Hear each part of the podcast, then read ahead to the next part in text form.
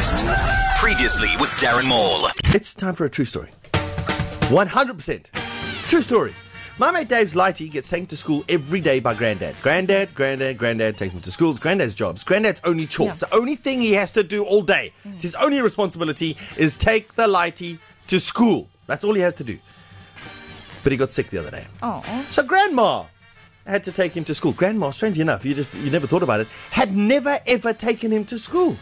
So uh, that night at the dinner table, everyone's very interested, and they're like, "So what was it like? What was it like Yeah. being taken to school by grandma?" And he's like, "Yo." It was completely different. He's like, Did grandma take a different route? No, no, no, same route. Did grandma take any longer? No, same amount of time. Everything was the same, but it was it was the same but completely different. Hmm. And it was like, well, what was different? Said, well, you know, Gran, like I said, she, she drove the same route, but the whole way we didn't see, like, not one loser, tosser, dingbat, or hole the whole way. Oh. Every morning. East Coast Breakfast with Darren Maule every morning. East Coast Radio.